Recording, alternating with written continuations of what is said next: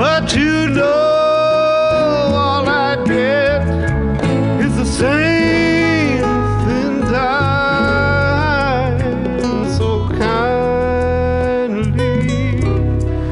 Mhm. Mister, won't you kindly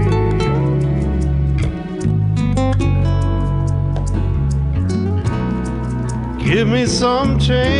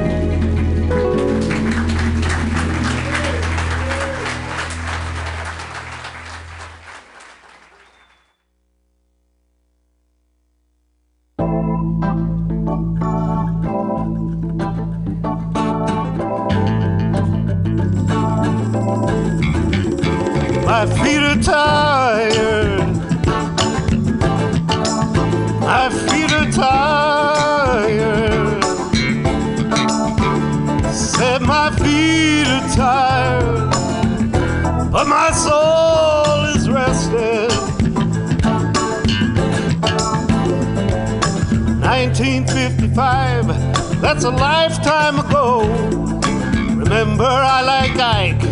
Remember Jim Crow on a bus in Montgomery. Southern town, that black woman started something. She sat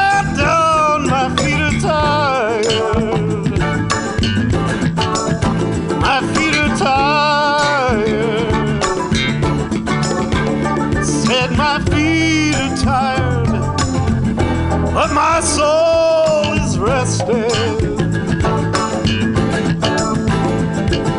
Thousands walk to work in the morning light. Thousands walk home through the rain at night. Every day for a week, every week for a month.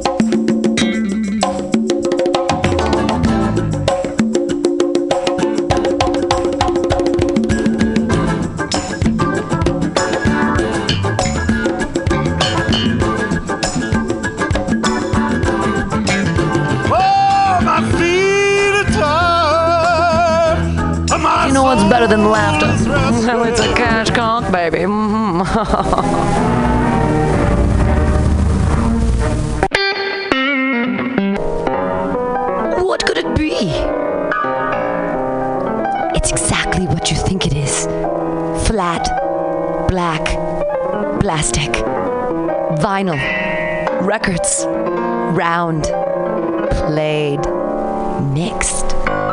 All for you every Saturday from noon to 2 by Scotto Walker. Amazing artist, music DJ, vinyl enthusiast. Is flat black plastic.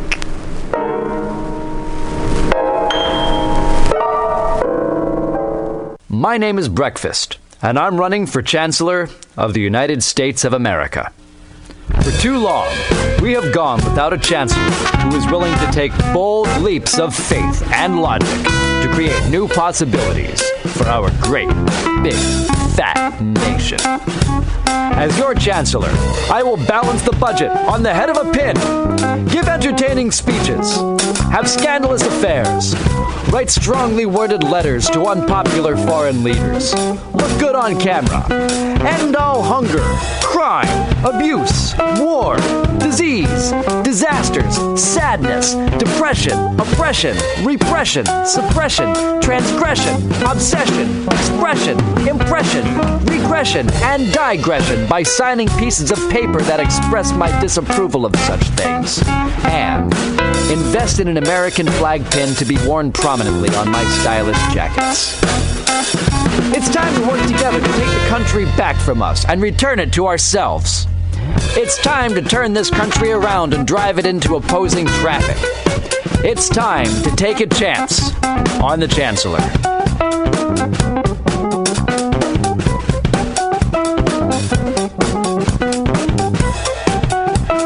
Set sail for the seas of mutinyradio.fm. From there, you can capture. A halfwit.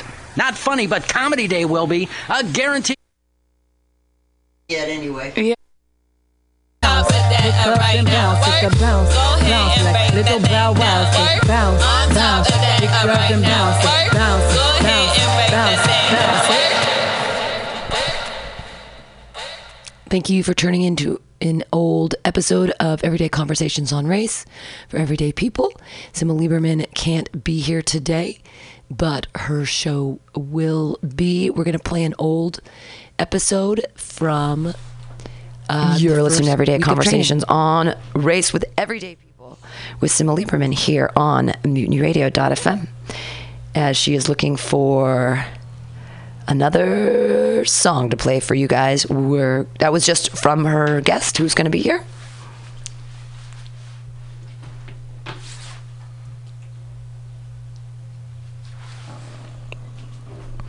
and we're trying to negotiate the dead air. We're not having dead air here. There's always something to talk about on Everyday Conversations on Race for Everyday People with Simma Lieberman, who loves hip hop. So that's awesome. And is going to be educating me on things more than just Lauryn Hill. So that was a joke for those who have, in the mid 90s, the miseducation of Lauryn Hill, a hip hop record. Hi, now we're going to be listening. Now we're going to be listening to Jada Imani and Kaylee J. and an DJ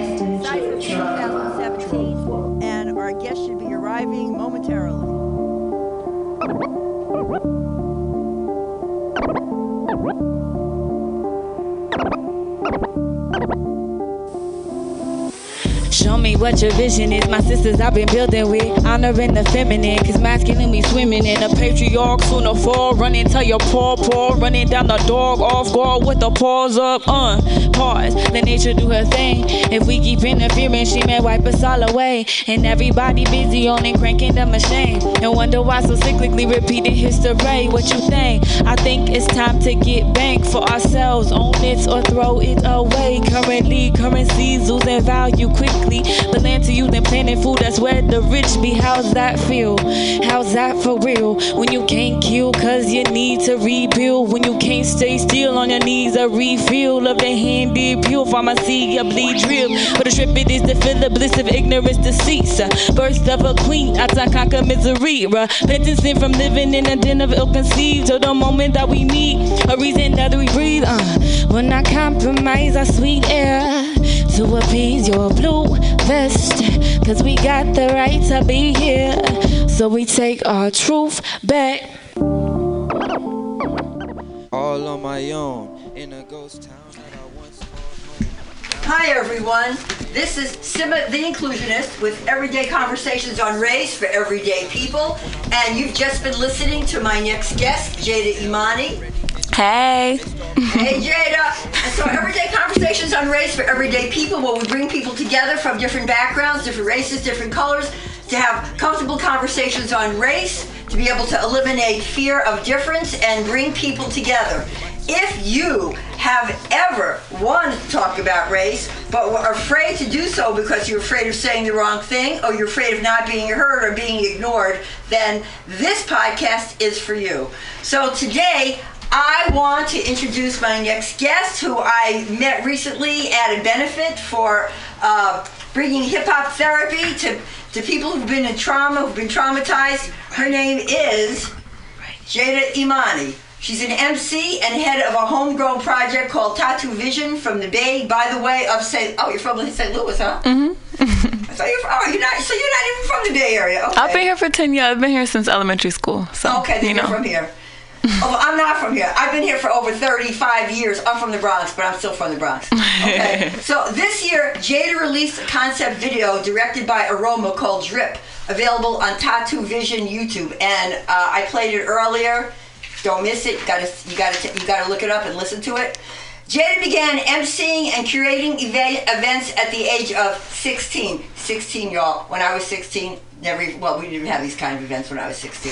So since then, she's curated for Oakland Museum of California, Life is Living Festival, Kaiser Permanente, Aspen Ideas Festival, and more. And we're gonna hear more about her. She also leads workshops for public schools and special bookings.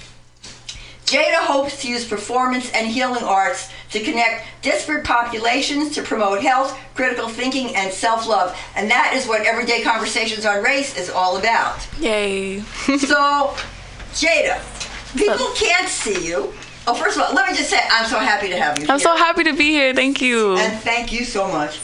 Oh, okay. And let me just say this. I just started recording recently at Radio Mutiny. Uh, This is a cool it spot. Yeah, it is a cool. It is a really cool spot. Yeah, shout out Old Soul Collective. I've seen Equipto and Old Soul Collective here too. Yeah, it's I just connected that. It's good, yeah. So this is so I'm I'm new with all the equipment. You know, you, you heard me record before. I had my own equipment. Now this is much more sophisticated. so we may have a glitch or two, but that's okay. It's cool. So Jada, would you just um, describe yourself since people can't really see you? Yeah. Not yet, anyway. Yeah. Okay. Um, well, I'm both of my parents are black and white, 50-50. So I'm a light-skinned black girl. Um, I have caramel skin, uh, kind of petite features, kind of uh, full lips, but like a kind of a like pointy nose. It's like a interesting combination between black and white features. Uh, I, I present very hip hop. I think I kind of have like a street hip hop look, but I also like to mix it with the professional look. So maybe you'll find me wearing some creased slacks with some Adidas. you know what I mean? But yeah, uh, right now I'm wearing I have braids, but sometimes I have very thick nappy hair, so sometimes I'm wearing an afro. Um, yeah. Yeah, and they could they could look and they could look you up, which I'm sure people will do. So today we have cross race conversation, and we also have the cross generational conversation because, as many of you know, I am a baby boomer. So. Okay, we're, we're, we're fixing the microphone right now. Okay, cool.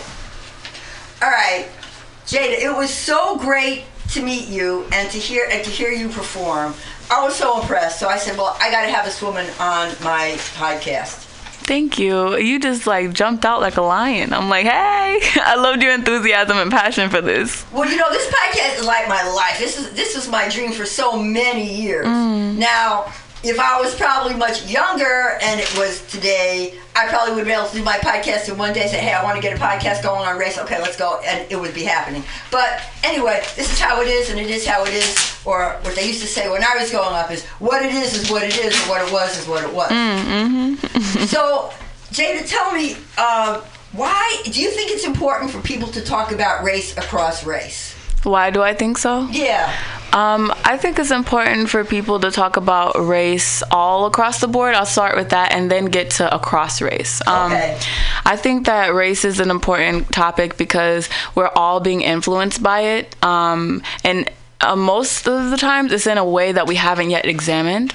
Like we are not aware that we're being influenced, but we are by the way that people look. I really do think that there's been tons of exper- experiments done that show how, on a subconscious level, we're all, um, you know, motivated, influenced by how we see people, the the color of people's skin, and um, the more that we examine that, the more that we can um, have the power to control that and not let that control us. So we need to start thinking about race and being really honest about what we think about different races because we all have different prejudices and assumptions. Um, and assumption, yeah, it's a lot better to examine them than leave them unexamined.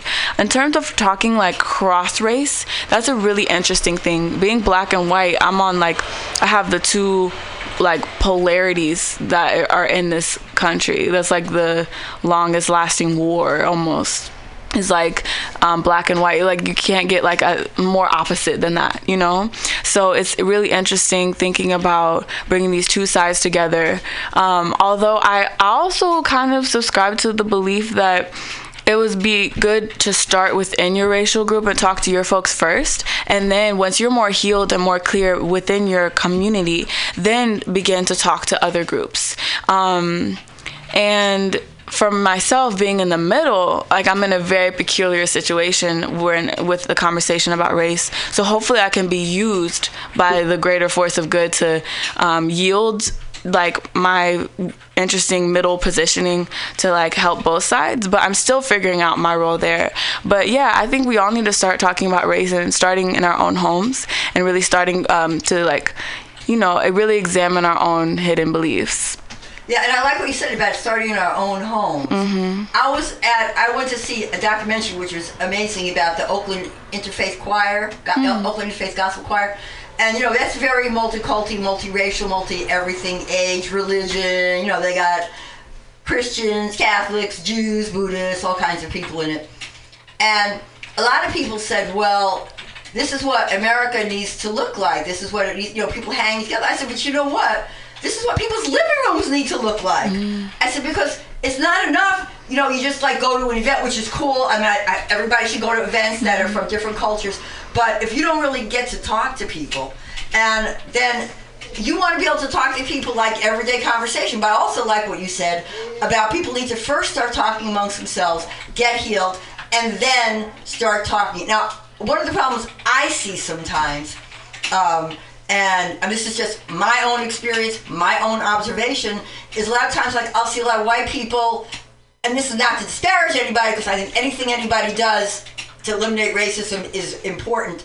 But sometimes I'll see white people only talking to white people about mm-hmm. race. And they go, well, first we only have to talk, you know, I got to talk to white people about race. But then what I don't see enough of is then branching out and reaching out.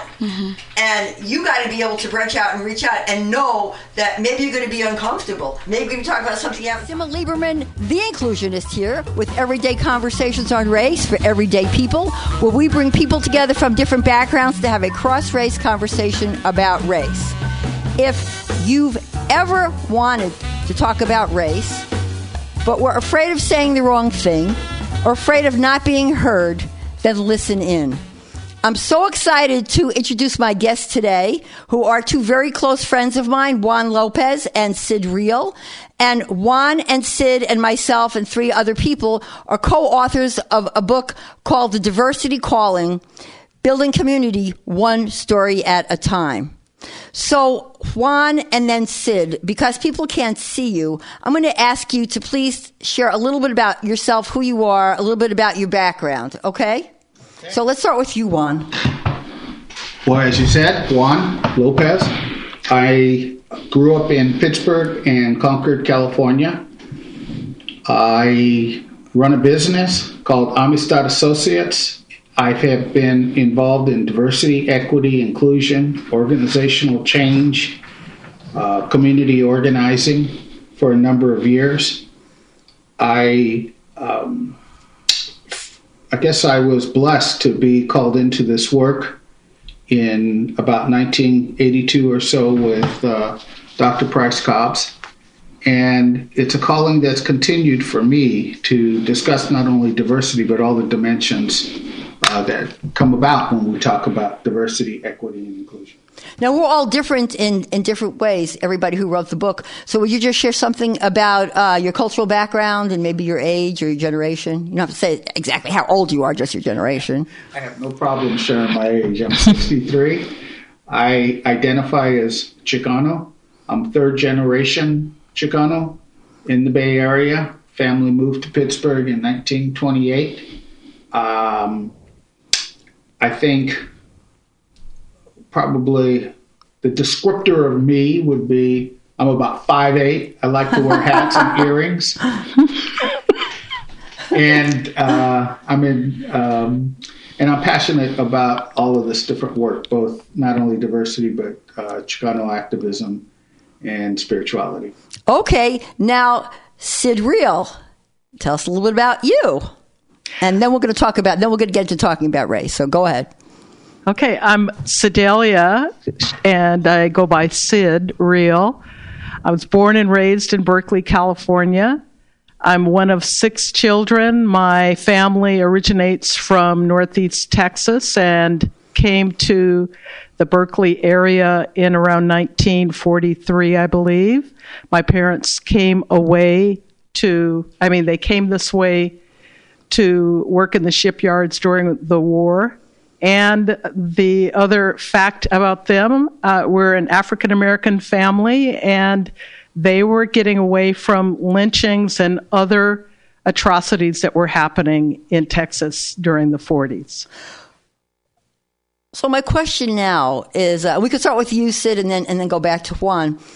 Why is race? Why is talking? Why is why is race? And why is talking about race important to you?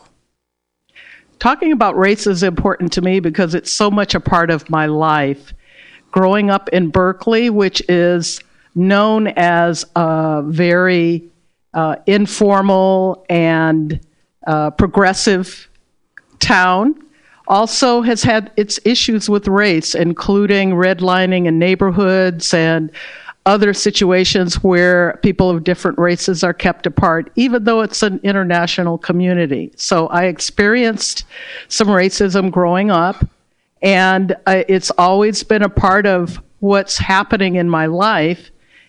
And then as an adult and going into college, I had an interest in education and training. And of course, part of what you experience there is what's happening with respect to how students of color are often treated differently and in many cases are treated as less than compared to their white counterparts. Well, Sid, would you uh, share one? You said you were exposed to racism when you were young, or you were victimized by racism when you were young.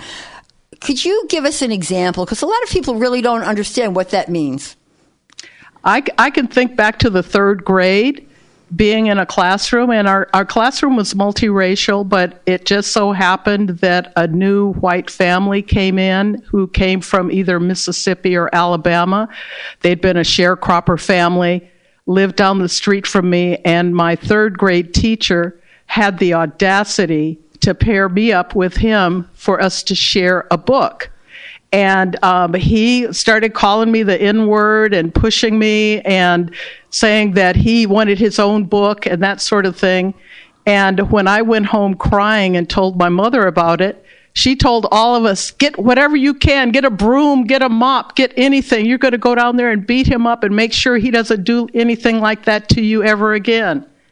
And so that was my rude awakening.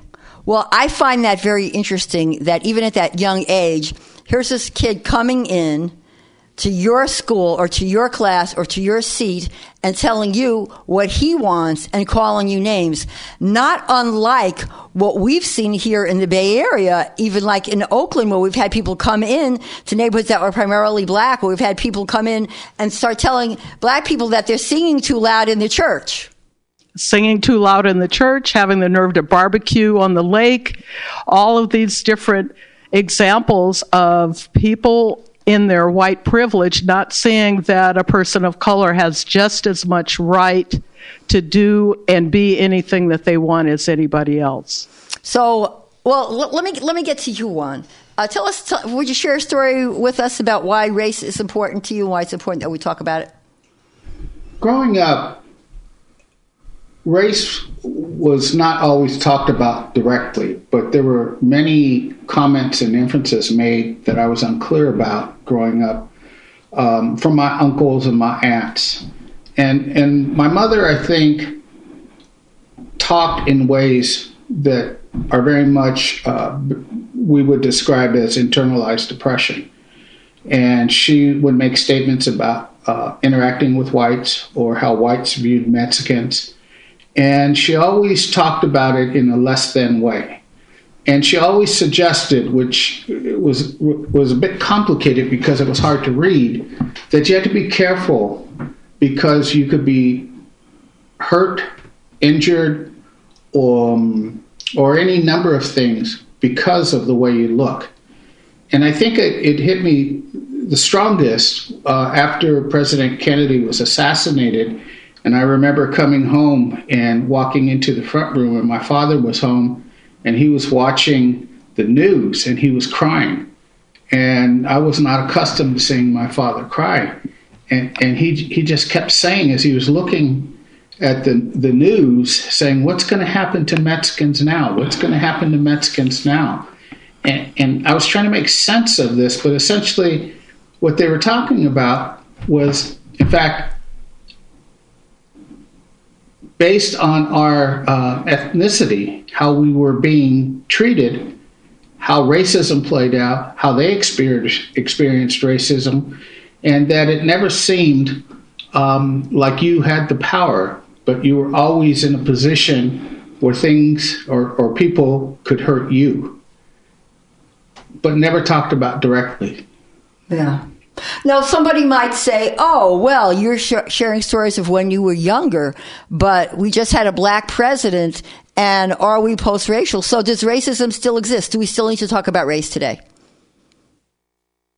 I think we need to talk about it now more than ever because it's really prevalent throughout our experience here in the United States and around the world. I think that uh, people are still being made to feel less than, not having the same opportunities, being questioned about their credibility and their competence in ways that hadn't been happening for a little bit of a while. Although I think it was always just a myth or a hope or a dream that we were post racial because we had a black president. If anything, some of the ways in which people responded intensified in some conversations I've had with some of my white friends. They talked about knowing people who were white who woke up when Trump, when not when Trump got elected, but when Obama got elected, and said they couldn't get out of bed because now a black man was the president of the country. Okay. Well, I, so so did they stay in bed? I wonder, did they stay in bed until Trump got elected? They got out of bed maybe just to go vote. No telling what they decided to do. let me let me follow up on, on yeah, uh, Sid's response. I think it's pretty clear that we have a racist president. I think the comments that he makes about different people, different ethnic groups, um, different religious groups, he makes it really clear um, who the others are. And I think when we look at what has happened on the border with kidnapping, um, what's happened with such brutal policies, says to me that the racism has bec- has become intensified, and you see examples of the protests. You, you hear about more white supremacist groups talking about um, strategizing on inflicting more racism. We see people in the community, in various communities, um, beating up on people of color, and we find a whole lot of mistrust in our communities of color towards police and other authorities. And much of that mistrust is based on how people view each other through the racial lens. So I think I think now what we're talking about is even more intense. Um, and as Sid said, going from what people wanted to believe as being post-racial to now where we're seeing such obvious uh, expressions of racism is a real clear indication of the current state of where we're at. Well, let's talk for a minute about DICE. Now, I'm part of DICE with the two of you, and we have several other members. Would you uh, talk for a minute a little about, about DICE and what DICE is and about the book that people from DICE wrote? Yes, uh, DICE is uh, the acronym for Diversity Community Exchange. The nine authors of the book all met at a conference called Diversity 2000. It's actually a gathering of diversity and inclusion practitioners that comes together annually to commune with one another, learn from each other, and in some cases collaborate and work together. And one of the things that we decided to do was come together to write a book about our own personal journeys and experiences as a way to talk about our work as a calling and the calling is how we can build community one story at a time. So, by hearing about nine different ways people came to be in this work, what their life experiences are, gives people an idea of all of the ways that you can become a part of this diversity and inclusion community through the work that you're doing and doing it by sharing each other's histories listening to one another, and finding ways that the work that we're doing can reach further out into other areas because we all work in different sort of um, sectors of the employment workforce. Now, some people would say that they've never seen people be able to talk about race. Some people would say, Oh, I'd like to talk about race, but I can't, and they don't want to talk to me about it, and blah, blah, blah, blah, blah. In writing this book, would you say that it really encouraged the conversation about race? And if any somebody was going to read this book, uh, that you think that it would encourage people to talk about race? I think the book, as it said, is a, it's about nine people um, Sid and I, Dr. Jojo McManus, um, Tommy Smith, Santa Linda Marrero. Well, you, yeah, Simma yeah, Lieberman, um, and Sonny Massey, and uh, Dr. Marvin Smith, and Nadia Yunus. We all wrote this book, and unfortunately, I would say. Uh, well, it's unfortunate because two members of our um, group have passed on.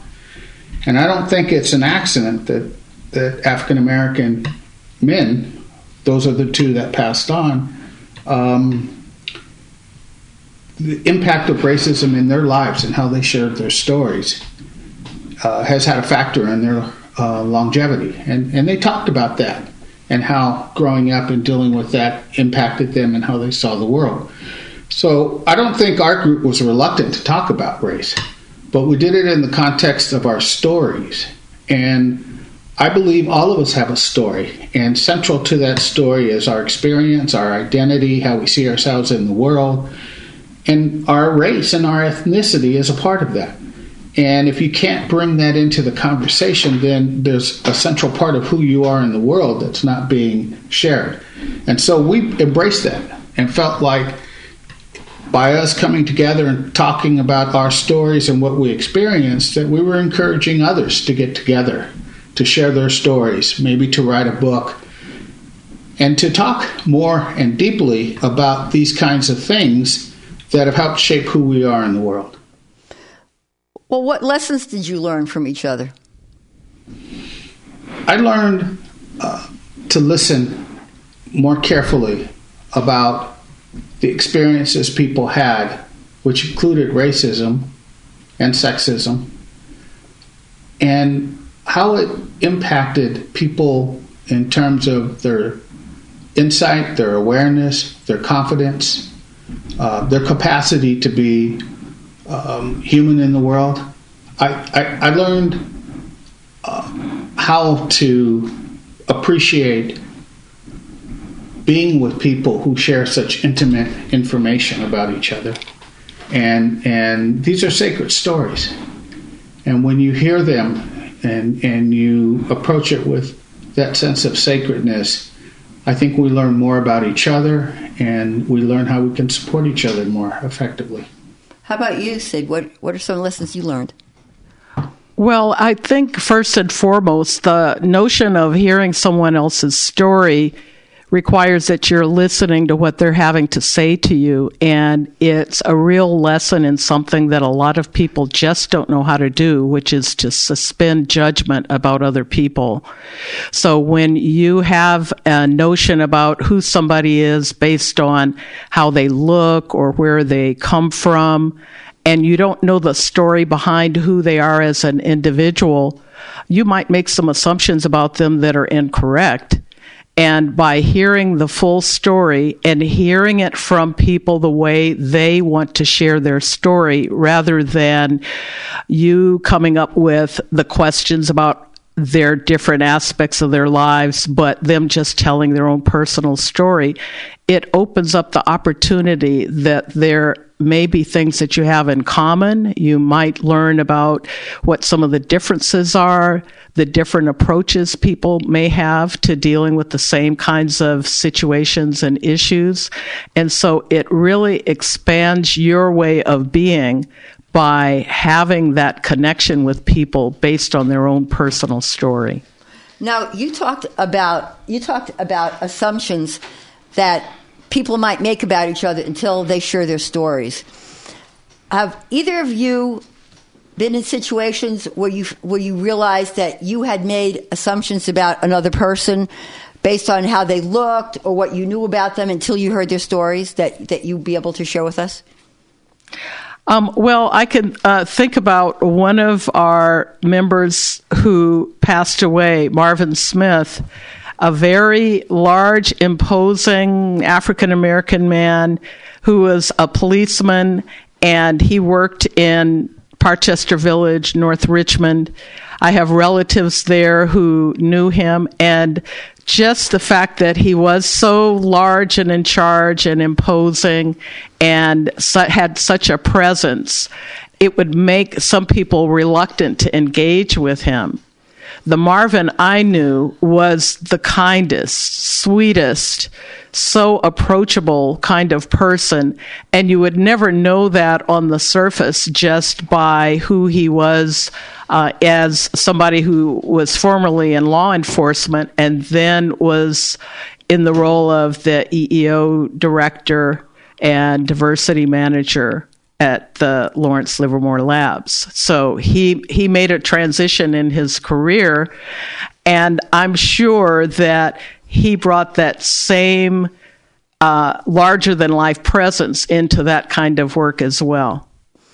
Uh, Juan, how about you? What assumptions did you have you found that you've made and then said, "Oh no, now that I know this person, so not, so not true."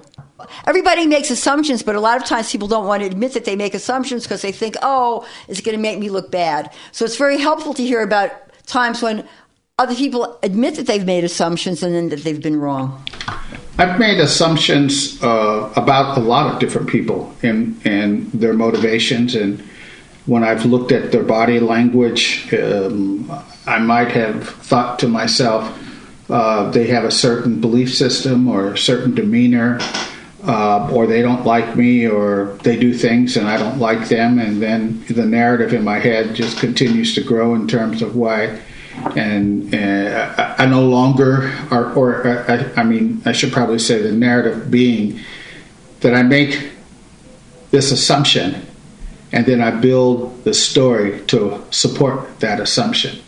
As I've gotten older, I've worked real hard at, at not trying to put people in boxes because my experience has been that when you get to know somebody across race, there's a, a, a tremendous amount of knowledge and wisdom that they share. And the more you can build an authentic relationship, the more you're able to communicate and share in that way. And assumptions prevent that from happening. So I've, I've done that a lot. And could you share what, an example with us? Um, I, when I started um, graduate school, there were certain other graduate students that um, had a demeanor about them, some of the white folks.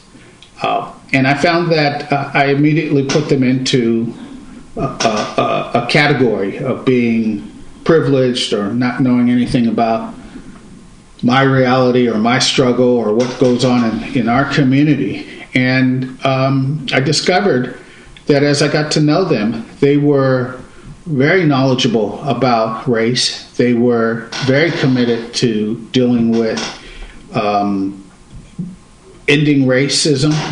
Um, they were outspoken and um, they became very good friends and allies. Um, and some of them even um, participated and, and helped support me in going after some big issues that we had as problems at the school with the dean, who we thought wasn't really looking at bringing more faculty of color in that could speak to the service needs of our community in the Bay Area. Well, when we wrote this book, we had a lot of uh, discussions. What What do you think? What, were some of the challenges? Were there any anything particularly challenging about us all writing the book together, since we all came from such different backgrounds? I think just the very fact that we were from different backgrounds automatically made it a little more complicated to come together and decide how we were going to write this book. And so ultimately, when we all decided to write our own personal stories, it meant that each person's story didn't have to look like the next person's story. You could just totally go out there and write about what you felt was important and significant to put into writing. Uh, about your own individual story. So it gave us a certain amount of freedom about what we were going to do. And I remember the many, many meetings and gatherings we had where we started sharing little kernels of what we would be writing about. And that's where the excitement started really coming in. We also knew uh, Marvin, who was sort of spearheading the whole notion of writing our stories. I think a lot of it came from his own personal fascination about how different we all were uh, in terms of the work we were doing and our life experiences. And it was the excitement of telling our own story, which for me was the first time I really put it down on paper about some of the experiences I had and then the joy of hearing about other people's stories. Uh, we just got really excited about getting the book published and showing to people and demonstrating how you can be coming from different places, but you can have the same purpose in life, the same intent about what you want to do in the work that you're doing, hence the diversity calling as part of the name of the book. How about you, Juan? What were some of the challenges were there any challenges in bringing so many of us together from such big different backgrounds? Well, I think as people share their stories, some of what happens is you're going through a process of, of remembering these stories, and sometimes there's trauma tied to those stories. And then you decide, do I really want to write about that? And and what we found is that it, it forced us to begin to talk about some of these things that you may not have talked about or you tried to forget. So we created a, a, a bond where we became more open and sometimes stories change. What you thought you were going to write about, what you ended up writing about it, changed. Yeah, um, mine did. And and then sometimes you're reading it and you're asking for for some real feedback about what you're talking about. And and as I said, it's not always easy when you you're trying to put words on paper about these experiences. You know, I talked about my brother's suicide. Um, I talked about being knifed. I talked about things that uh, were very personal that were tied to race and internalized racism and and I tried to tie it together in a way that wasn't just a war story, but was about individual learning, sharing, um, and and hearing from the co-authors, uh, where they gave we gave each other feedback about the stories and what should you know what we might want to do differently. But it, you it was like building a family and having a lot of trust and giving each other feedback and listening to the pain that was in the room. Yeah, and I think that we knew each other, we thought we knew each other well, but it wasn't until we really started telling our stories that we got to know each other on a much deeper level. And I don't know if you how often you see that when you have people from different backgrounds, different cultures, different races, different sexual orientation, where people really can get that far down. But it seems to me that if you really want to have a conversation about race and you want to bring people together, you need to be willing to go that far down. So what do you think? What, what, what, what are some of the things that are most important for people? Like, say you have some people, a group of people from different different backgrounds. Maybe you have a white person, a black person, an Asian person, somebody's from Africa, somebody's from um, African American, somebody's from Japan, somebody from China. You have all different backgrounds. How can they start to have the conversation? Particularly if they have not been around people who are different than them that much. What would you suggest? I think one of the things is sometimes you start with the experiences that people may have in common. And uh, finding out, for example, that somebody is from the same hometown that you're from, or um, even from different towns, but maybe there's something else that you have in common your major in college or your particular vocation that you start from there. Maybe the similarities help you at least begin a conversation. And then from there, tell your story and see how there are differences in terms of what your life experience is compared to what somebody else's life experience is.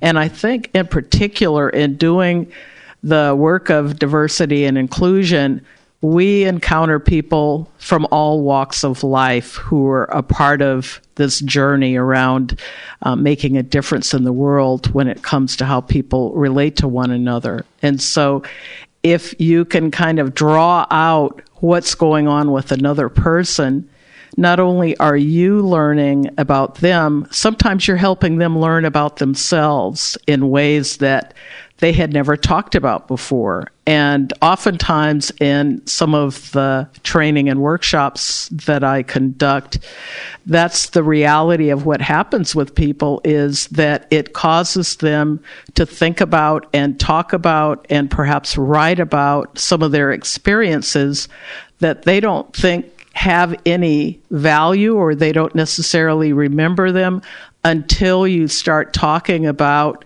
some aspect of being a human being on this planet and what brought you to who you are today. And then there's an opportunity to look at what were happening to you in your formative years. What are some of the pivotal moments in your life that made a difference and may have caused your journey in life to go in a particular direction that maybe you didn't have in mind before. Now, have you had any experiences, say, like with a white person who you started talking to them and you could tell that they were maybe a little afraid or they were a little standoffish? Have you had experiences with people like that, and then you were able to fi- find a connection? Because, in a way, if they're feeling freaked out, you actually are the facilitator in that conversation. Yeah, and sometimes it's a matter of asking questions or it or just trying to clarify with them if you can kind of sense some uncomfortableness in them being with you, finding something that's sort of neutral to begin a conversation with, whether it's a, around what kind of salad you're eating or you know maybe the color you're wearing or something like that that might help you get into uh, deeper conversation about who they are as an individual. And you can't always find something in common with someone else. So if that's the case, talk about what's different and from a position of being appreciative of the difference that they have from you and hopefully finding a way to see that there's something positive about finding differences with one another. Well, what would you say to someone who says, Well, we are in trouble. We need to do this now. I don't have time for any of this touchy feeling getting to know each other. Let's just deal with the issues right now. I'm in a hurry. Well, what, what would you, what, what, how do you deal with that? What do you say to somebody like that? Is that helpful? Is it a hindrance? What? I think talking about race and building relationships and learning to respect each other uh, and hearing each other's stories is fundamental to any kind of movement. I think if a group doesn't build that sense of purpose or what the the norms are going to be between them, then you can jump into any conversation, whether you're saying let's try to end racism now or let's just have this conversation. you need to do it in a way that allows for people to be heard. Particularly, there are many examples where people of color have not been heard and, and purposely not been heard. And that um, is part of the assault that's race based on people of color where they're invisible and uh, they're treated as though they have nothing valuable to say. So if somebody says all this touchy feely or let's just jump into it and let's do this or that, they're already conveying that they're not interested in getting to know who you are. And if you don't get to know who each other are in, in, in your stories, how can you sit down and talk about something as complex as race, uh, as painful as racial experiences, or as liberating as trying to figure out how we could better um, work together to end racism, particularly as a policy? Wow. That's actually, to me, that's very profound because it's also a way of responding when somebody says, and a lot of times, not all the time, but I find that oftentimes the people who will say, well, I don't have time for this, let's just deal with this racist, blah, blah, blah, they tend to be more, now I could be, you know, I, again, I'm not overgeneralizing, but they tend to be more white people who might think that they know it all and they know how to deal with it. So I think that when you, when you have the mindset that, well, then you're not the champion. You're really still ignoring me if you don't want to hear my experience. I, I, it will impact the quality of the dialogue and the level of depth in that relationship. People of color don't always want to be in a position where they have to bleed to educate white people on racism. White people always want to hear the story um, but then when they hear the stories and they hear the pain, they get oftentimes uncomfortable with it. And that's what I've experienced a lot in different groups. So sometimes to be able to have this kind of conversation in a meaningful way, you have to be prepared. You have to be open. You have to be authentic. You have to be committed from the beginning to the end. And I have found that if people don't want to do that, I don't necessarily need to have those kind of conversations with you. There's plenty of people I would love to have conversations with who are as committed to addressing racism as I am and are willing to do like we did in the book go deep, uh, share, make decisions, build relationships that are going to last a lifetime. Do you have any examples? I mean, I, am just, I know I'm putting you both on the spot. Uh, do you have any examples of maybe a situation with somebody who was from a different culture, different background, and as a result of having a conversation, they moved the needle a little bit, or you moved yours?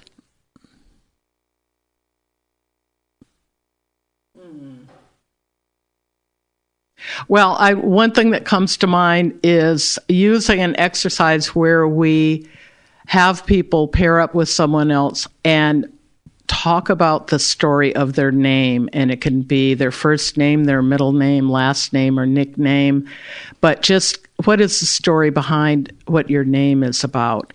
And it's a simple request on the part of the facilitator to just get people talking and to talk about themselves, which the reality is a lot of people just aren't accustomed to doing that, especially in a, a workshop or some sort of training situation.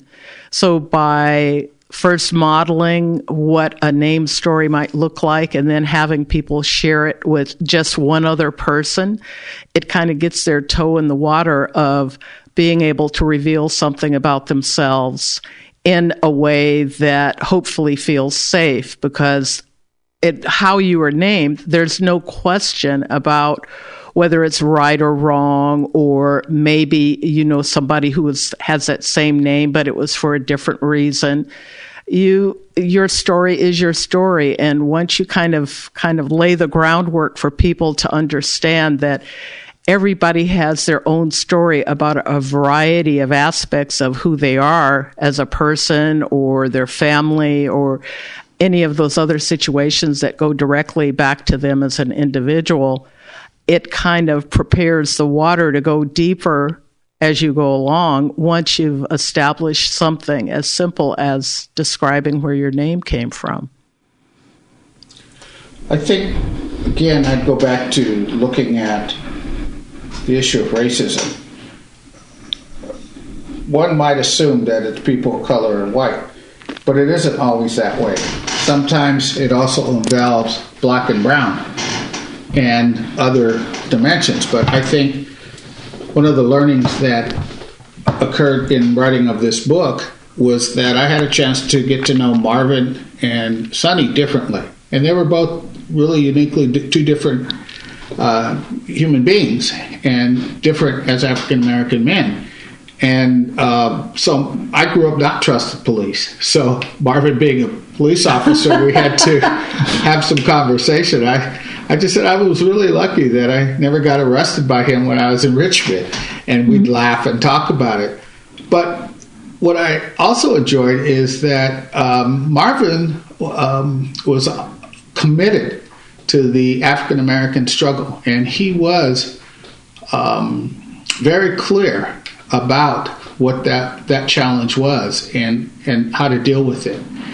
And uh, he was very proud as African American man, and I was very proud as a Chicano. And sometimes we'd laugh when when we had uh, sporting events where we saw two boxers, a, a, Mexican boxer and a black boxer, and we're rooting for our own to win, and we're teasing each other, you know, and and it was funny because um, we also were able to talk about how we viewed each other's cultures and and got to learn more about each other. I mean, he certainly grew up with stuff about Mexicans. I grew up with stuff about African Americans.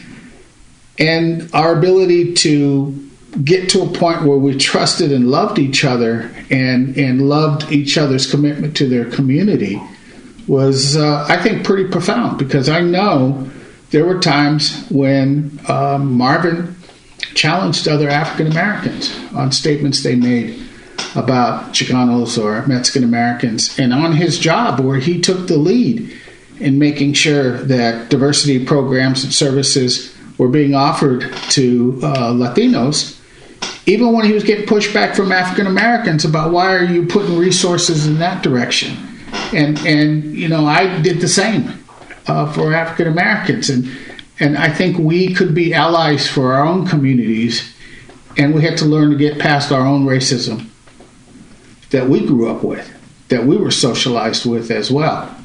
And and I had that experience with Sonny that was different. Probably the first few years, Sonny and I didn't really talk or like each other. Really? And, I had no idea.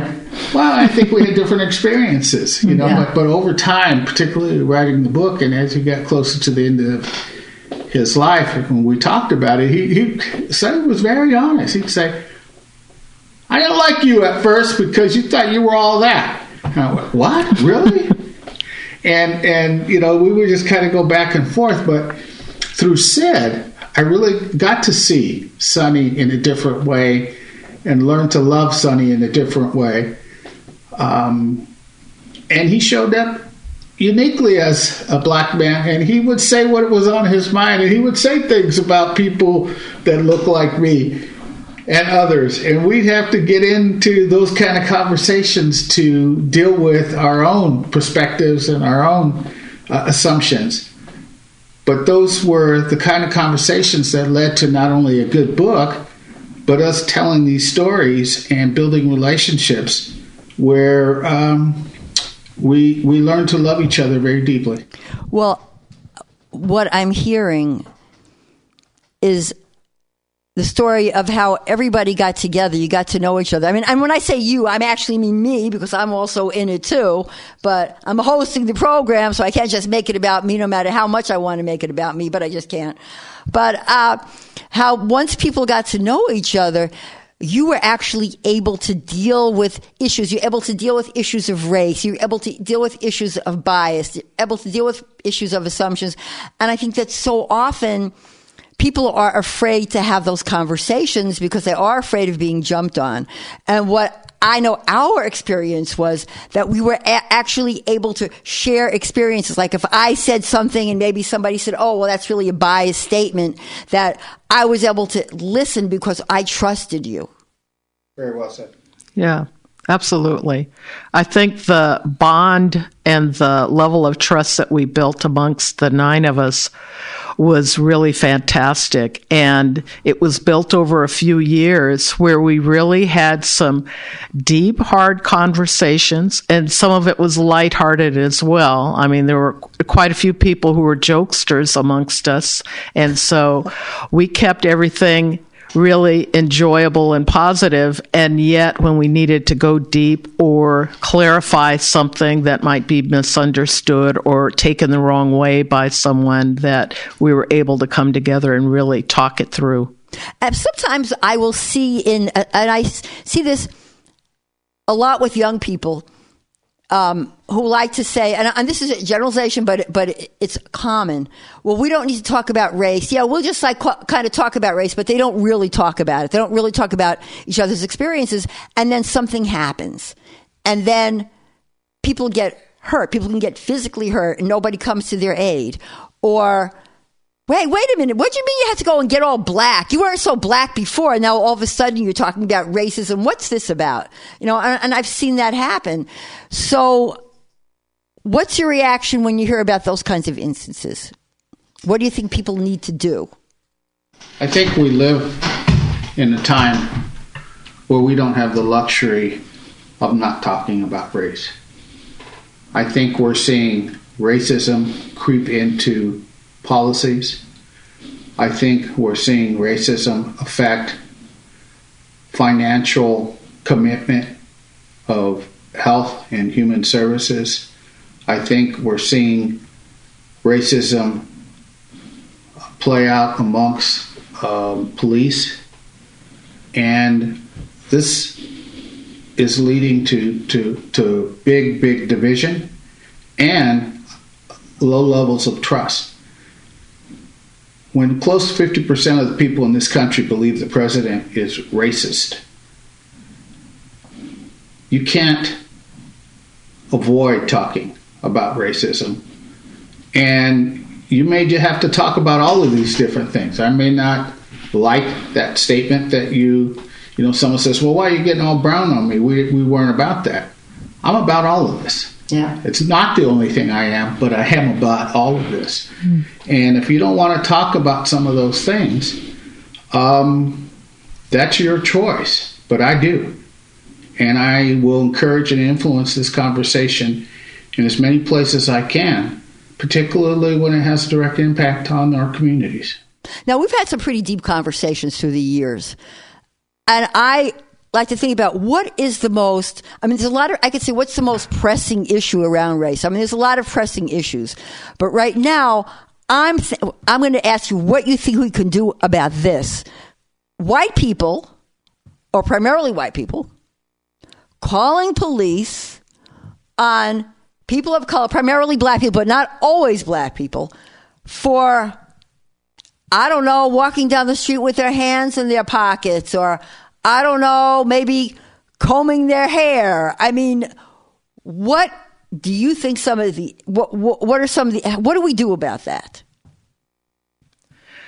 Well, one of the things that we can do about that is own up to the fact that uh, white supremacy and white privilege are institutionalized throughout all of our systems, and it seems to be growing. Even though we seem to have been making progress, I think we're state, taking a step backwards, and people are forgetting that all people are created equal under the law. And this situation where people are getting singled out because they're a person of color doing everyday things shouldn't be the case. And we need to make sure that everybody is aware that it's inappropriate to do these things and start ensuring that there are enough complaints about what's going on and pushback on people doing these things so that it doesn't become a situation where people get very casual about it and don't respond and then it just keeps escalating and escalating. I feel like we're kind of in that state now where people calling the police on somebody barbecuing on Lake Merritt, and then the, this uh, young girl who is selling bottles of water outside of her apartment that gets the police called on her talking about a permit or a need for a permit or what have you. That this kind of thing isn't appropriate if you're only doing it for certain people who happen to be people of color. There's something wrong about doing that, and we need to raise awareness about how inappropriate it is and how we're singling out and um, identifying people of color as perpetrators of things that other people do without any consequences. Let me let me jump in on that. Yeah, please, please. Because um, probably four years ago, maybe five, Andy Lopez, who was a 14 year old um, Latino in Santa Rosa, California, um, was shot and killed, and shot a number of times. And somebody called into the sheriff's and said that there was a man walking along the freeway with a gun. And he was a 13 year old boy. He had an iPod with the earplugs in. The cops pulled up. They called to him to try to warn him. He didn't hear them. He turned around, and the story goes he had his gun, and he was shot a number of times. And I'm convinced that when people call in and said this person has a gun and this and that, it influences what the police officer is going to see when he, mm-hmm. they get there. And they may be concerned for their life, but they're going to approach that situation differently. When you look at the number of African American young men who've been killed recently, and the story is all the same. I was fearful for my life. Well, people are making these calls, and some of these calls are leading to a death sentence. Yes. And you really need to ask yourself when you make that call is there something you're seeing um, that isn't based on bias or fear? Because that call could lead to somebody being shot. It does not happen towards white people when calls come in, or even when they have guns in the park, but it is happening to people of color. And I'm very upset with people thinking they can call the cops on people for just living their life. And it seems to me that there's a response that, and, and I'm not saying this to everybody, everybody out there, but particularly if you're a white person, uh, that, and you, if you're a white person and you see what's happening and you see that this is becoming a pattern, then I want you to take responsibility to talk to people. Talk to other people who are white about their fears. Talk to them about what their issues are. And if you see somebody calling the police or giving somebody a hard time for, for being a person of color living their life, then I would hope or I would demand or I would want you to speak up and tell them to stop. I agree wholeheartedly. Me too. The barbecue incident in mm-hmm. Oakland, oh, the woman that took wife. the, the, the, well, and there were there was a white woman that jumped in on that too. That was his wife. That was oh, his okay. wife. I didn't he know was, that. She was white. Yeah. And and calling out the other woman. I, but there are other examples yeah. of, of where white people have stepped in and hey, they've hung around there until the cops came to make sure that the right story was being conveyed. I think you're right. I think white people need to call out other white people when racism is happening. And I think you need to make sure you're helping to educate people in these areas. Well, thank you so much. Any last any last words you'd like to say? Well, thank you for having us. It's really a delight to talk about the stories that we wrote and sort of where we've gone from there, even though we're missing a couple of our co authors now who have passed on. It's hopeful for me that people will hear this podcast and also perhaps read the stories and be encouraged to do something similar in how they interact with people. So, okay, now what's the name of the book? And where do you get it on Amazon? The Diversity Calling, Building Community One Story at a Time.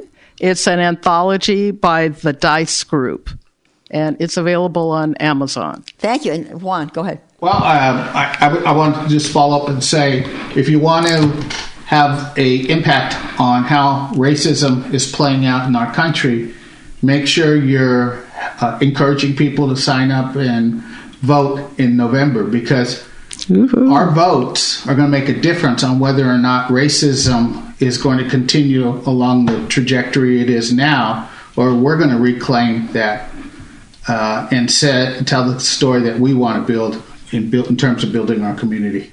Thank you so much. This is Simma Lieberman, the inclusionist at Everyday Conversations on Race for Everyday People, signing off. If you if, if you want to help us continue this podcast and you agree with what we have to say or you want to hear more, please go to raceconvo.com and subs- download the podcast, subscribe, share it with your friends. And if you'd like to help us continue on and on and on, then you can press the PayPal button and donate to keep our p- podcast going. Simma Lieberman, the inclusionist. Thank you again, Sid Real and Juan Lopez. All your space chicken sci fi comedy non political humor needs, go to timstesseract.com. Read fiction about the future of San Francisco after the water wars of 2121 in Jane 6. Ask a Jedi for important life hacks. Just to let everybody know, it's 10 o'clock. It is time for Simma Lieberman. Everyday conversations on race with everyday people. Thank you guys for tuning in. She is going to be here momentarily. We the, the bridge is an issue, I believe, for everyone. So all those Uber drivers coming in to make the money here in the city. Tomorrow is a day that you get to vote. Please go out and do that wherever you are in the country. Hey, if you're in another country, vote there too. Vote early, vote often, and uh, tell people how you want your government to be represented. Representational government here. But today, everyday conversations on race with everyday people every Monday from 10 to noon here on mutinyradio.fm. Keep enjoying those commercials on the breaker for other awesome Mutiny Radio shows. And thanks for tuning in to mutinyradio.fm. Everyday conversations on race with everyday people with Simma Lieberman. You guys are going to love it. Thanks for sticking around.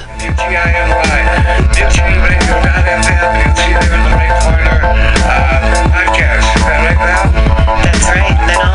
Shows are listed alphabetically, so you can just scroll down and you'll find Common Thread Collective. You can also get the Common Thread Collective and Women's Magazine for free on iTunes.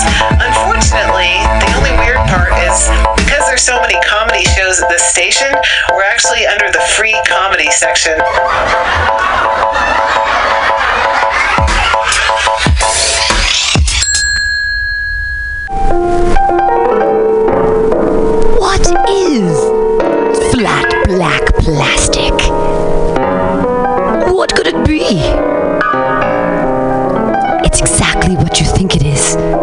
Flat, black, plastic, Vinyl, records, round, played, mixed. All for you every Saturday from noon to 2 by Scotto Walker. Amazing artist, music DJ, vinyl enthusiast. That is flat black plastic.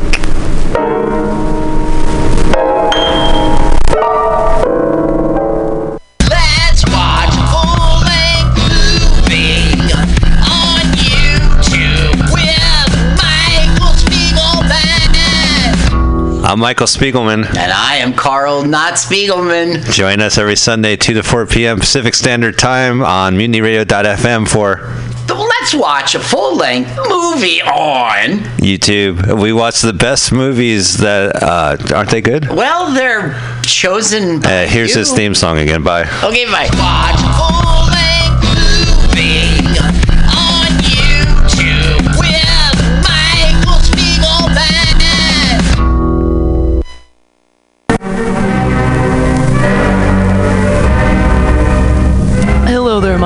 Friends out at Mutiny Radio. Chester Cashcock here, giving you my love and regards as well as Moofy's over there. And you know, anytime I go swimming in my vault of rare coins and piles and piles of filthy cash, I can't help but listen to Bamtastic's Comedy Clubhouse every Friday from 8 to 10. They have a fun time at Bamtastic's deep in the mission where you can laugh off your tushy every Friday for a mere $10.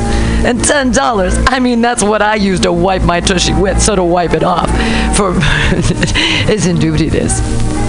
And if you can't make it to Mutiny Radio, don't worry, don't fret at all. You can simply download the podcast post show in the comfort of anywhere, like your Aspen summer cottage on the mountain ridge with the kayaks.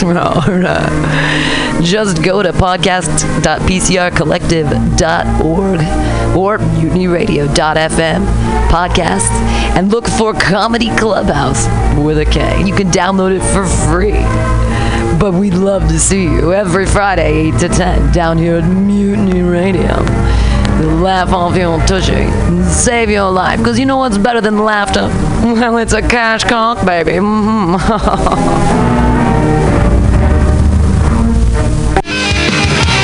How exciting for you, Mutiny Radio listener. There are six new shows here at mutinyradio.fm. Monday nights at 10 o'clock, it's time for free phone sex. 415 550 0511. Yes, call in for free phone sex.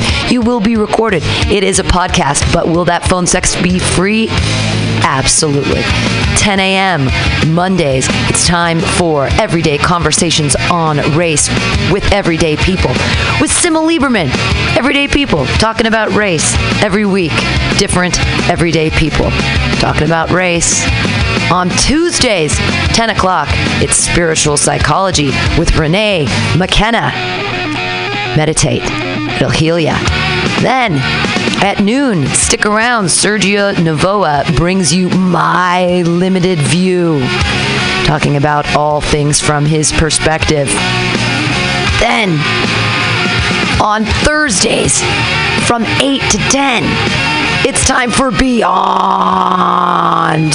Your Comprehension with Clem exciting new shows here at Mutiny Radio. Also, the IC podcast. That's the Imprint City podcast coming soon.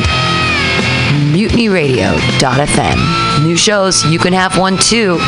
Contact director at mutinyradio.fm to find out more details. Check us out at mutinyradio.fm.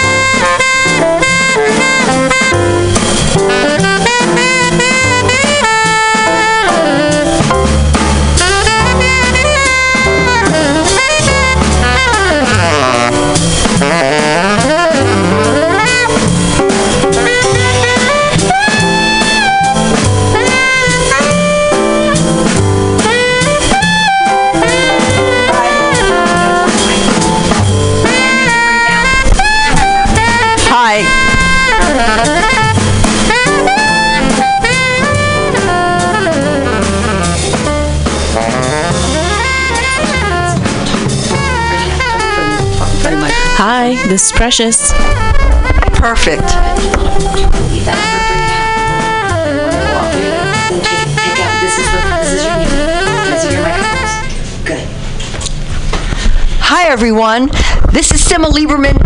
Inclusionist, with Everyday Conversations on Race for Everyday People, where we bring people together from different backgrounds to have conversations about race and bring race to the people. If you want to find out more about us, please go to www.raceconvo, convo like conversation, raceconvo.com. Today, I am excited. I always love having great guests. And today, my great guest is an old friend of mine named Precious Stroud. Precious is the founder of the Black Woman Project and PJS Consulting. I'm going to let Precious tell you a little bit about herself. So, Precious, let's intro you to everybody. Hi, Simma. Thanks for having me this morning. Uh, Precious Stroud, um, founder of the Black Female Project. That's blackfemaleproject.org and PJS Consultants. On PJS Consultants, we focus on narrative change and storytelling in the marketing and communications world, mostly for organizations that are focused on community wellness and good. And uh, the biggest platform that we do that work with is Black Female Project. So I look forward to the conversation today. Hey, Precious, would you just describe yourself to everybody since they can't see you? And for those of you who can't see me, but if you don't know me, I'm Simma Lieberman. My brand is The Inclusionist.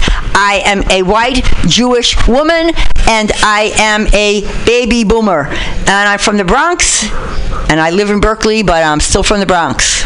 A Gen X black woman, um, born and raised in Berkeley, California. Wow. So precious. Mm-hmm. Um, why do you think it's important for us to talk about race, and why?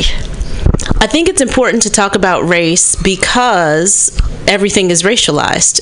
So if I lived in a place where people didn't consider race in their everyday experience and um, much like classism, access to resource, access to opportunities wasn't influenced by race, then I wouldn't need to talk about it. But from my perspective, um, race impacts my life, so I need to talk about it. So tell me why race impacts your life. Tell me how race impacts your life. Well, now and before. Okay, so now and before. Well, the context, the historical context of kind of the country and society we live in has the implications. So if you take a group of people and you tell them, "Hey, you are going, well, you're going to work for free based on your race," and there will be, in addition to that, like let me be real about like torture, um, you know, all of the things that Africans experience once they came here. Um, those who work came to work for free and to be enslaved. The impact of that still is the resi- not residual, even the real impact of that it affects how the society was set up and what rules were in place and who was able to have what access to either land or uh, or even basic services. If someone believes that another person is inferior based on the color of their skin, then that means that um, I you don't see me as successful. So if you don't see me as successful, it's really hard for you to promote me. And you might say, one might say, well, you know what, that wasn't me. I didn't do it. Well, unfortunately, somebody told you something and stuff was passed along and we see all these images that reinforce certain hierarchies. And it continues to be that along um, uh, the difference in class for black people isn't the differentiator in terms of lifespan expectancy. Whereas with some races depending on your cl- social economic class you live longer. That isn't necessarily the case for black people. And if when it is it still isn't that what you would expect of a what we call first world country because of the stress of dealing with racism and other isms along the way Yes, race, uh, racism definitely is a health crisis in the United States. Um, I want to ask you a question. When was the first? I know you were raised in Berkeley. Mm-hmm. When was the first time that you either interacted with somebody different than you, or when you first became aware of race? Well, I mean, that is the gift of where we live that is so diverse that I can remember as early as first and second grade. Like, my friends were Rummy Sandu and Sabina Peterson, Korean American and Indian American, and we were friends. That was just, that was, those just happened to be my friends in class. It didn't mean I didn't have other friends, because of course, we were in a very um, mixed race school, and that was by design. I think Berkeley did some things with the way that they um, broke out their districts or broke up the district in a way that made made an effort to ensure that public schools were diverse as they could be. Well, what was your first? Exp- you remember what your first experience was with racism? So the thing about this is interesting because I hear people aware talk. of. Yeah, no, I That you aware of, totally yeah. hear you because um, okay, so answering the question directly, it's very very early because of course we get taught how to as much as possible deal with it. So it's not even something that I that I remember. Oh, that woman didn't speak to me one day. No, no, no. You know, people didn't want to sit next to my little sister at Marine World and um, uh, a park where you know you see marine life. And my mom was like you guys have to understand her experience is different because of her skin tone. Because my mother and my father are brown like a medium tone color. Um, i came out much lighter. My baby sister came out much darker than them. And so um, my mother wanted to make sure i understood that she was going to have a different experience based on the color of her skin and we had to be aware of that and look out for her throughout our life so it was very early. I remember going on road trips with my parents and you know that deep exhale that happens for a child when you see someone maybe hispanic or latino oh okay we'll be okay at this restaurant. Um, oh, okay well we don't want to stop in this state right? Like we'll drive through this one. And being very cognizant of that. Like people talk about road trips. I am not okay with that. Um, i know you know everybody do what you want and do what you love and live your life but i'm not going cross country. Uh, no Well, what do you think right now about what's going on in the country overall around race and the messages that we're getting? Well, you can't um, you can't hide something forever. So it's gonna show up, and it's showing up in a big way. Um, I think the what I've heard is people saying, "Well, um, it's the blowback from Obama." Well, it was there already. Um, all of us who are living in these experiences and conscious of it understand that that it's a it's a really ugly truth that nobody wants to talk about. The other thing is this notion of um, sweep it under the rug as if uh, the institution of Jim Crow and slavery didn't exist, and that was so long ago. It wasn't that long ago. My great grandmother, my great great grandmother was first generation born free. My mother knew her. My sisters, you know, were babies when she was alive. That's not that far removed, which means the coping skills that she learned were passed on to my great grandmother, who was alive until I was in high school. Oh wow! So, you knew her. Oh yeah. Wow. Oh yes. My junior year of high school she passed away and she was living with us at the time. So those coping skills that they learned, they passed along. So I have to now be responsible for unlearning some of that stuff that was for survival because now I'm supposed to have a different opportunity. What were some of those things? Um well, you know, I have a deep sense of work ethic and and, and that's good, but I also feel like if I don't work I'm going to die. Yeah. Like uh, like I work to the point where my head'll keep going, but my body really shouldn't. And so I'm trying to break that cycle and where it doesn't feel like so intense around this is linked to me being safe rather than just having the lifestyle that I I want to enjoy and I've earned based on my credentials and the other things that I've worked so hard for. Does that answer your question? So when you say being safe, do you mean say more about that in terms of race? Yeah, so the work of um, Joy DeGruy around post traumatic slave syndrome talks a lot about those. Um, I won't be as eloquent as she is, but basically, they're learned behaviors that we pass down for survival's sake. So if it wasn't okay to say something, right, you can't talk back. God forbid that, because there could be the punishment of death. Um, people were raped um, it was just part of the culture like that was the norm. Even though i'm not saying it was accepted because of course, there was much more revolt than Nat Turner. If not, we wouldn't be here today. So there's always been resistance. But I do know that there are people who had to survive through those times, and there were coping skills like I'm not talking back, making white people feel comfortable. The one thing I learned, I was reading uh, Ta-Nehisi Coates. Oh, I can't remember the name of the book right now, but the one he wrote, kind of like a, a letter to his son. Yeah. I was reading the book. I was on vacation, and I had no idea. What came up for me was, I really know how to take care of white women. Like I can do that really well in a way that makes me safe. I mean, in a way of making them comfortable. Yes. In a way of making them comfortable with you. Mm-hmm. And that's uh something I'm I'm also letting go of. Because I have to find myself in all of that. Like there's all this stuff on top of who I am that was put on for survival or even just to navigate successfully in certain environments. We hear the term code switching a lot. And we I was with an executive and he didn't even know what the term meant and he worked in um, high school education reform. He was a white guy? It was, yes. Well, I can see why he wouldn't under- know that term because I run into a lot of people that, that don't know that term. Because, first of all, you have to be interested. You have to be interested. You want to know what other people go through. And if you're not interested, you're not going to know. A lot of times people say, well, you know, I, I hear a lot of my friends say, well, white people should know. Oh, by now they should know. And I said, you know, there's a should and an is. Hmm. And you can't make an assumption that people are interested. You can't make an assumption that if there's an article about black people, that people are going to read it because a lot of white people, and not only white people, you know, so I'm not disparaging any particular group. I'm just saying this is like a little more common, and that other people, if if it's if it's not related to my group, I'm not going to be bothered with it. And then when they do something like, oh my God, I didn't know. Well, you didn't care either.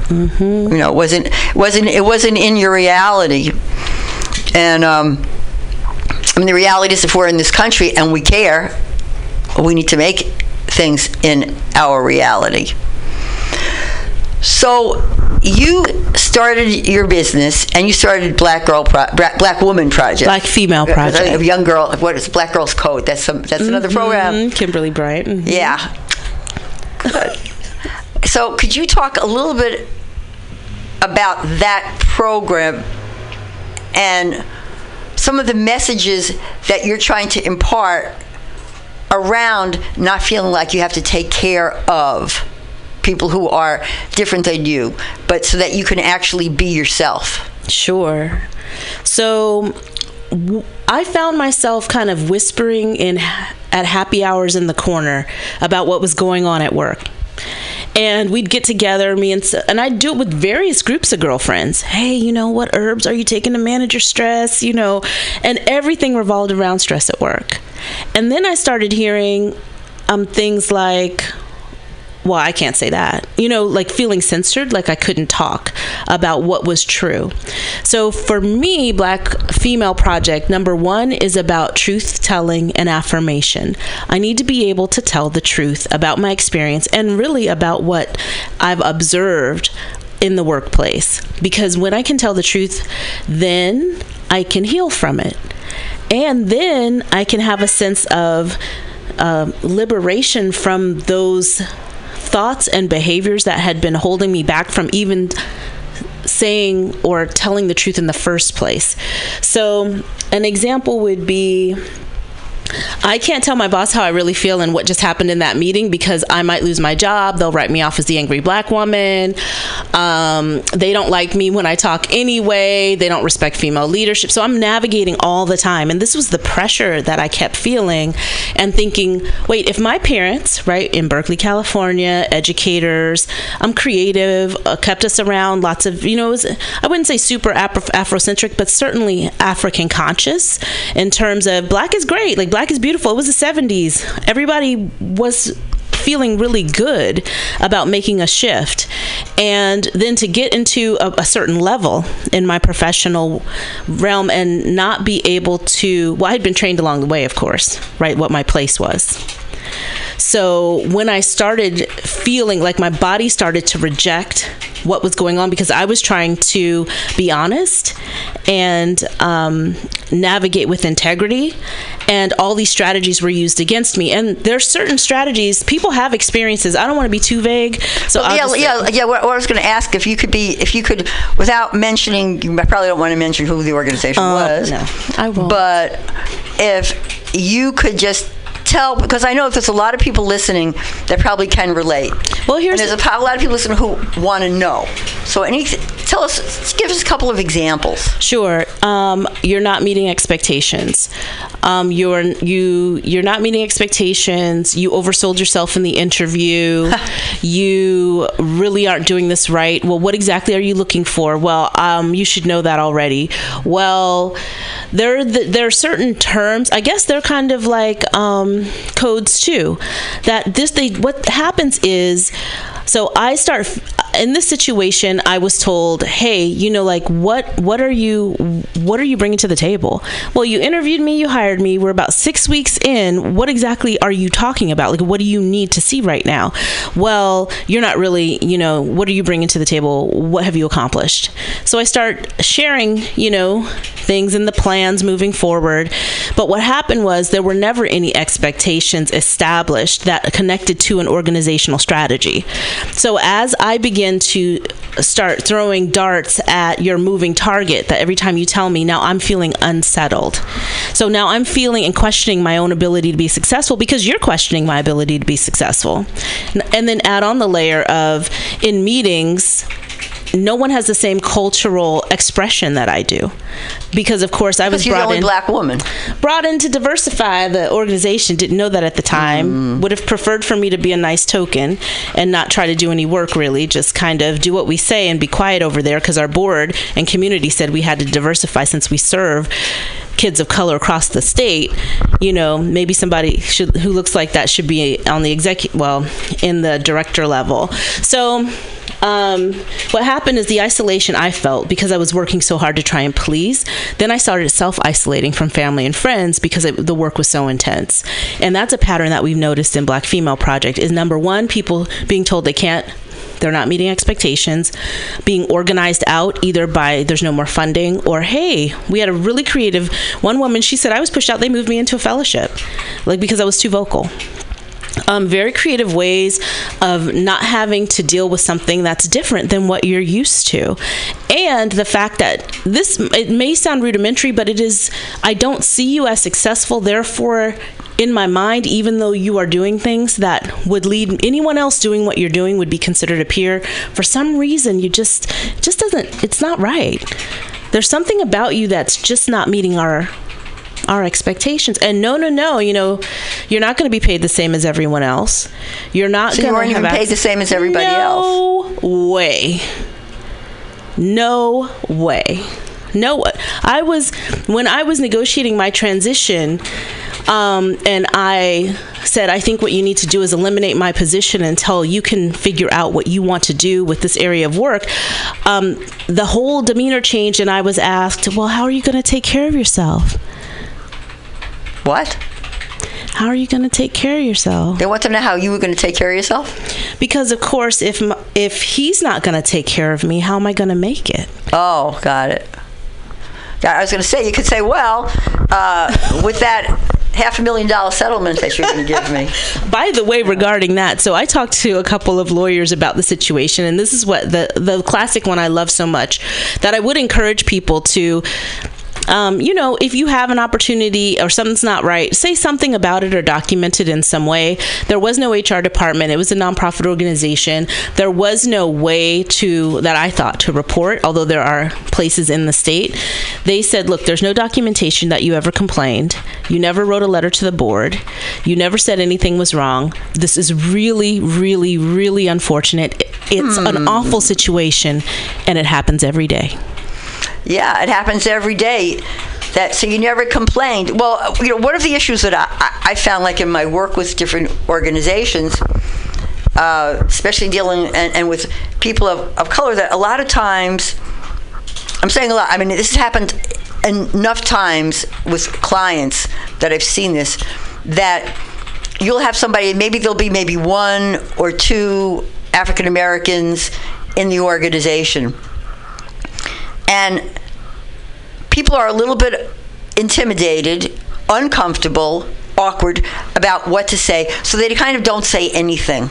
And then it's time for maybe initial um, initial review, and they don't really really review you because they're really uncomfortable and they don't really want to tell you that something needs improvement because then they're afraid of being called racist or whatever or they just don't know how to say it.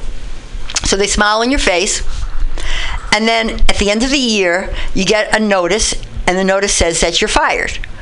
And I mean, this has happened with enough of my clients of color, particularly black clients, particularly actually women, but men too, that at the end they say, well, nobody said anything to me. My reviews always said I was doing fine. Nothing specific, but they always said that I was doing fine.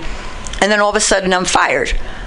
And they said if I would have known that something needed improvement from the very beginning, I could have worked on it. But what happens, and when, and when I've talked to some of these people who, not always, but oftentimes are white, so how come you didn't give them any type of criticism or constructive criticism?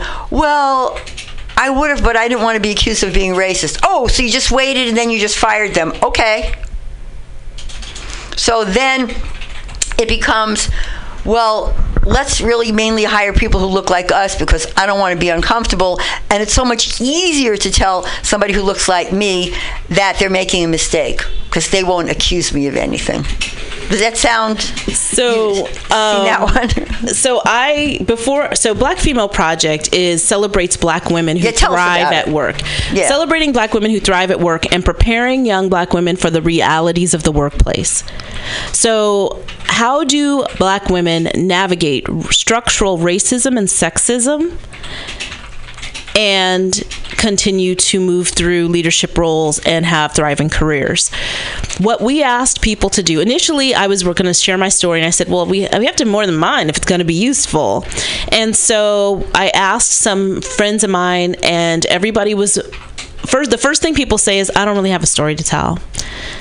And about six weeks later, they're like, I think there's something I could share. And then at the three month mark, they're ready to write.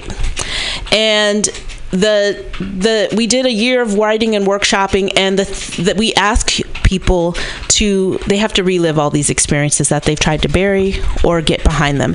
That is very difficult. It was the hardest thing i had done since my father passed away to uncover all of those stories and get it into a narrative that might be actually useful or helpful to someone else. And we know when girls come in contact with the curriculum in that format, personal narrative, they won't get it all. But when something happens to them, they have a name for it now. And they'll rem- remember that story. And the goal was to ask women. So this was happening, like for me, this was, I was sitting at my desk and the screen went blurry and I was like, um, so um, I can't really see. Um, it had gotten to the point where I started suffering with migraines, and you know how sometimes there's form of migraines. Yeah, that- ocular. Yeah. So the nurse working there, I mean, there was a nurse on site, a retired nurse, and she said, you know, maybe you should go home if you can't see. And I'm like, no, no, no, I have to. The thought that the thought that I needed to do something rather than take care of myself is a sign that there was something very wrong. But um, what I was getting at was Black Female Project. So um, women had to tell these stories. So we then asked them, well, what did you have? Stop and think about that moment. How did you feel? What happened to your body?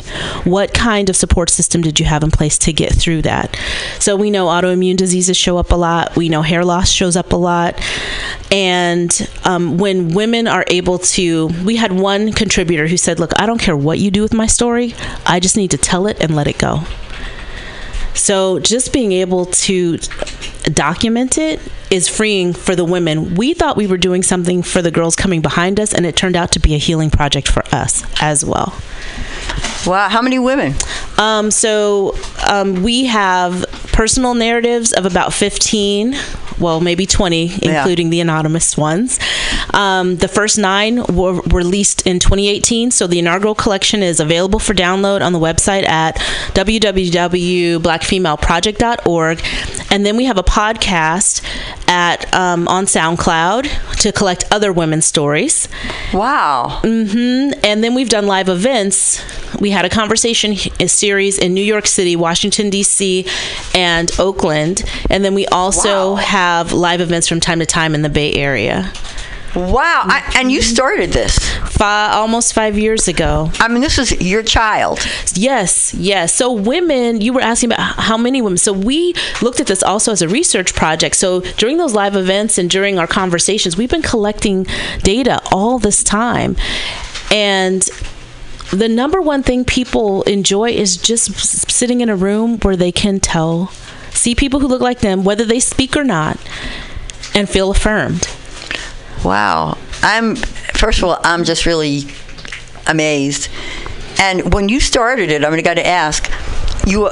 Did you start it all by yourself? And what was the first thing that you did in order to start it? And who did you talk to to to get it going? So the first thing I did was look for something like this. Because I just wanted a resource to understand what was going on with me. If my parents had prepared me well, and I was doing this, this is what we tell girls, uh, black girls in particular: work really hard, do what you're supposed to do, go to college, and you'll be fine. And then somebody pulls a rug up from under you and you had no idea that there are some strategies that have been tested and they're tried and they work really well to make people unsettled at work. And there's certain things that work really well for black women. Like what? Like like telling me that i haven't met expectations. Well you know what? I meet expectations everywhere i go. So what exactly are you talking about? Like this is problematic for me because i work so hard. And most of us you know you got to have a certain level of intellect to get into certain places and be able to you know we're sensing motivations and we're analyzing situations. Of course this is the thing that this is maybe you can help me with this.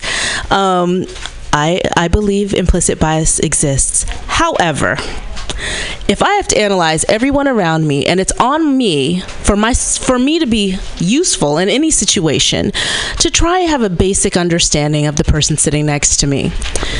I then am infuriated at the thought that I, someone else can write it off as well it was just implicit bias i didn't know. And now of course i'm not you know i understand. I've seen some of the science.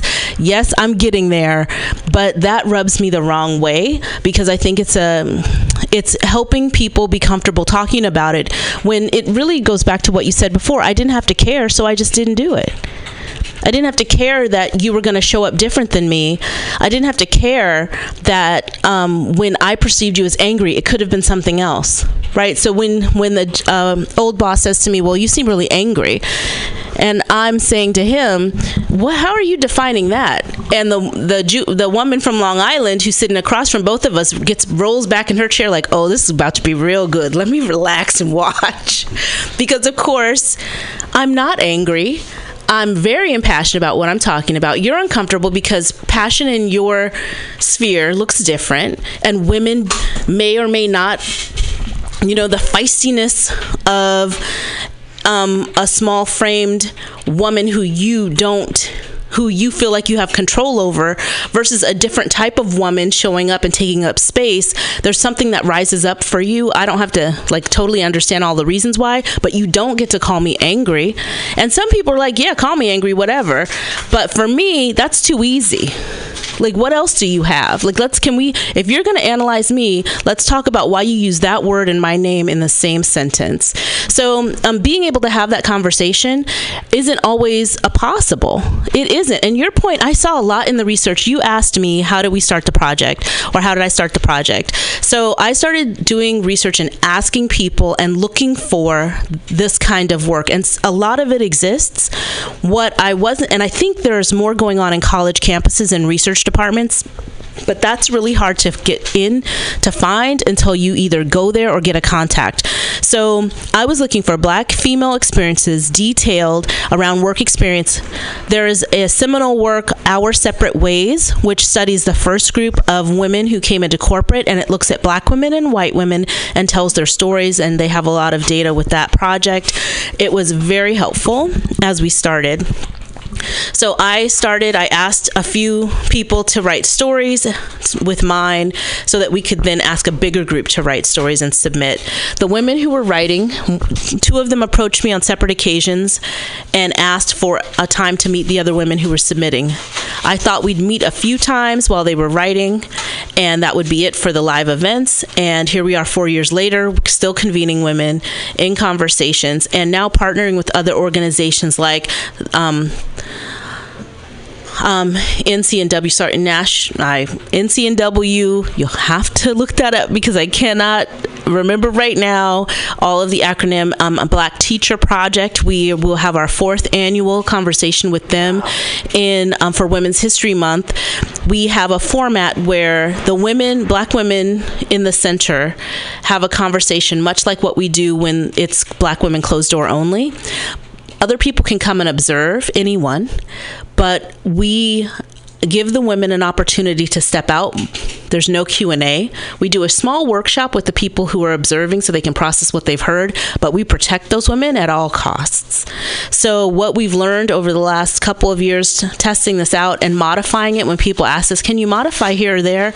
what we learned is that that is still not safe for women might be a black man who speaks up and ha- is uncomfortable because he's looking for a solution and we're just trying to talk about the reality of what happened. We're trying to be safe and say out loud that this happened to us at work. Well you should have done this and that. See our format was right. Let's keep that circle closed. You have the privilege to observe. So if there's any young black women listening to this podcast, Mm-hmm. and we have all kinds of people who listen to this podcast, would you suggest would you suggest that that they that they contact you? Sure. I mean, yes. And check out Black Female Project. Also, listen to the podcast. We've had people write to us about the podcast saying, This affirmed me so much. I knew I wasn't alone.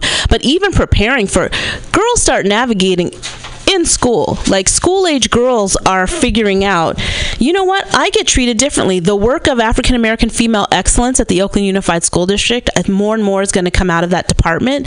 But they have documented and are talking about the sexual harassment um, and the kicking girls out of class and what's happening with black girls. Uh, in, they're being treated differently than other girls in the, the school. We start understanding that very early. My focus is on the workplace because that's where I was living at the time, and that's what I needed to address. So for young girls, number one, you're not alone. You woke up brilliant. You're going to be brilliant no, no matter what level. I see a lot of junior practitioners too because I love to, you know, part of I came from educators. I love to teach in my area of focus. So don't let people tell you or give you some weird vibe that you're not a director or you're not a this or that, and therefore your value is less. Every single person in the organi- organization is needed for the organization to be functional. If you were not there, there would be a problem. Something would be missing. Understand you woke up brilliant no matter what anybody says, and believe that. That's something I didn't do. I let myself be defined by other people. The other thing is see yourself through your own eyes.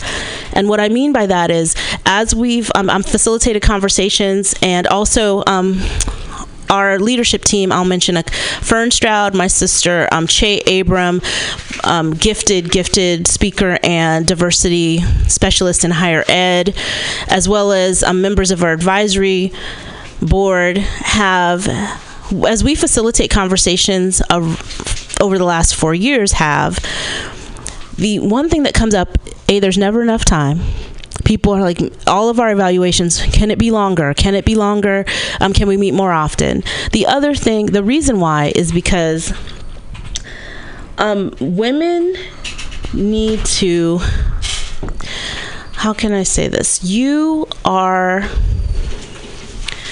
you are fine the way you are. See yourself through your own eyes. Women will get up at all ages. It's fascinating. And they talk about themselves through the lens of their bosses, through the lens of their, um, you know, their partners or boyfriends, through the lens of all these other people, but they don't see themselves. So we have mirrors that we got, and we on the back of it says Black Female Project, and we say if you want to see power and beauty, turn it over whenever you need to. And they turn it over and they see themselves in the reflection, and women of all ages flip out because you have to see yourself for yourself.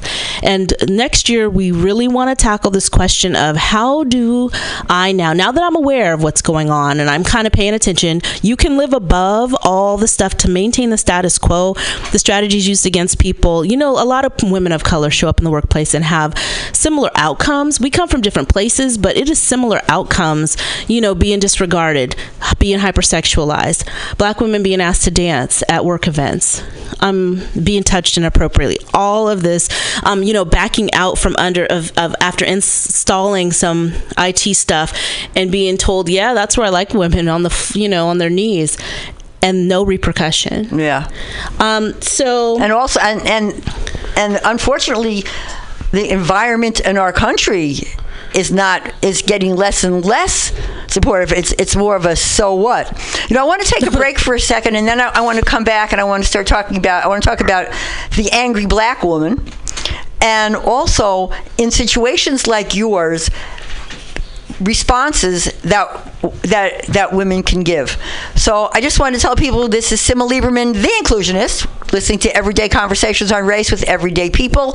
And if you, for Everyday People, if you want to know more, go to www.raceconvo.com. And we are recording this session at Mutiny Radio. You can go to Mutiny Radio FM to listen to my podcast and other podcasts.